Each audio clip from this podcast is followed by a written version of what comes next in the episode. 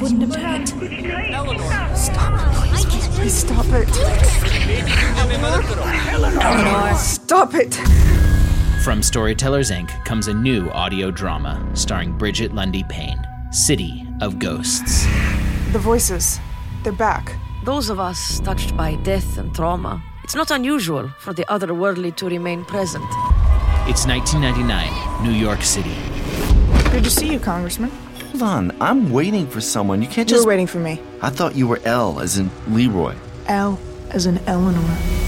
Elle Rivkin spends her days buying and selling other people's secrets. Now, who's the new client? rising real estate developer. I understand this is beyond your usual scope, but I want you to investigate my sister's death.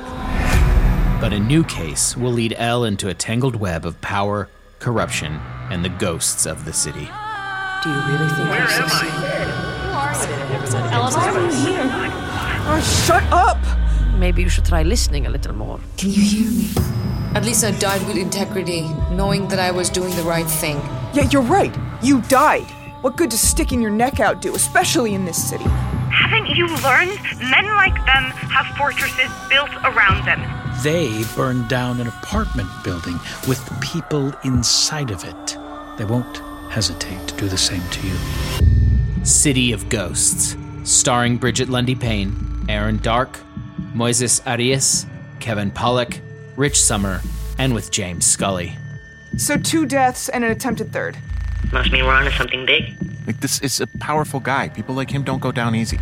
Subscribe now on Apple Podcasts or wherever you listen.